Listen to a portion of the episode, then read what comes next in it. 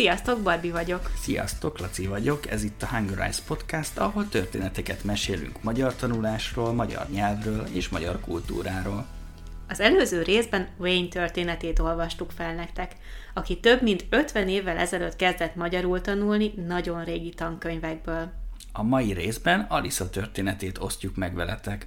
Alisát is nagyon régóta ismerjük, ugye Barbie? Nagyon. Alisa volt az egyik első ember, aki csatlakozott hozzánk a Daily Dose of Hungarian projektünkben. Komolyan? Igen, már rögtön az első napon csatlakozott. Jantyinggal, Jesperrel és Jarekkel együtt. És a négy első csatlakozóból még hárman a mai napig velünk vannak, lassan három éve. Hihetetlen, hogy már lassan három éve csináljuk a Hungarize-t. Bizony. Na, de térjünk vissza Alisához. Alisával is sokat beszélgettem, sőt, amikor Budapesten járt, találkoztunk is. Az ő története sem nagyon átlagos. Ha szeretnétek olvasni is a történetet, a podcast átiratát megtaláljátok a Patreon oldalunkon, a linket pedig a leírásban találjátok.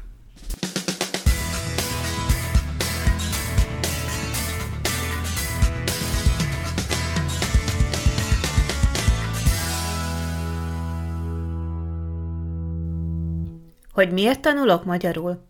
Ez egy hosszú történet. Amikor meglátogattam a barátaimat Németországban, a könyvesboltban vettem egy angol-magyar szótárt. Hogy miért? Mert nagyon színes és nagyon olcsó volt. Később kórházban voltam, és vártam a gyerekem születését. Nagyon kellemetlen volt, ezért el kellett terelnem a figyelmemet. Akartam tanulni egy új nyelvet, mert engem a nyelvtanulás mindig is érdekelt. Eszembe jutott a szótár. Gondoltam, miért is ne tanuljak magyarul? Szóval ott, a kórházban kezdtem el magyarul tanulni, a Németországban vásárolt színes, olcsó szótár miatt. Először letöltöttem a Duolingót, azzal kezdtem tanulni. De szinte semmi nyelvtani és kiejtési magyarázat nem volt benne, szóval csak köszönéseket és egyszerű kifejezéseket tudtam tanulni. Próbáltam ingyenes tananyagokat keresni az interneten, de nem jártam sikerrel. Nem voltak igazán jó ingyenes anyagok a magyar tanuláshoz. Aztán vettem egy tankönyvet, amit magyar és orosz szerzők írtak. Elolvastam, és megcsináltam az összes feladatot.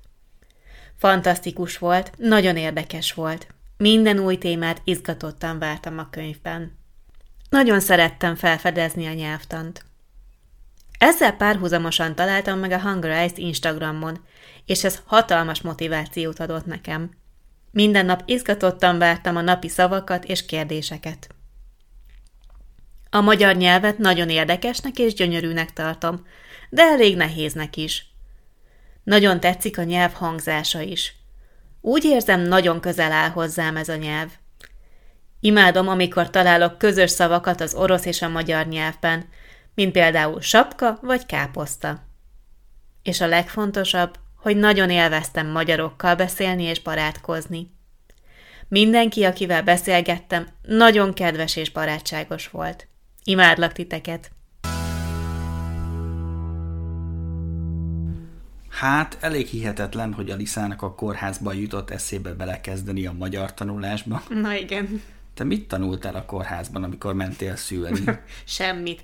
Csak hogy hogyan kell pelenkát cserélni és büfisztetni. De valami könyvet biztos vittél. Ja, persze, a Hazatérés című könyvet vittem. Jó volt, tetszett, de nem igazán tudtam rá koncentrálni. Úgyhogy nagyon csodálom Aliszát, hogy ilyen hasznosan tudta tölteni az idejét a kórházban. Az szerintem is menő. Egyébként Alisa nagyon ügyesen tanult önállóan. Amikor Budapesten járt, akkor is sokat beszéltünk magyarul. Emlékszem, a kommentjei is nagyon jók voltak. Igen. Na, Alisa történetéből is kiválasztottunk öt szót.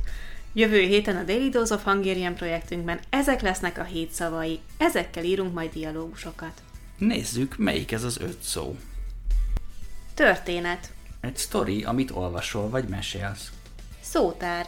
A szótárban találod a szavak jelentését más nyelven.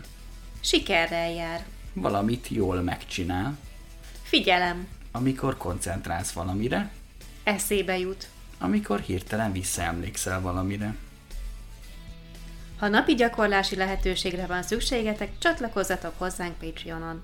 Köszönjük, hogy meghallgattátok a mai epizódot is. A következő részben Janice történetét olvassuk fel nektek. Janice a legutóbbi magyarországi utazásáról írt egy kis beszámolót. Ilyen történeteket is várunk szeretettel a podcastunkba. Ha szeretnétek történetet mesélni, írjatok nekünk a mailkukachungarize.com címre. Köszi, hogy velünk tartottatok. Sziasztok! Sziasztok!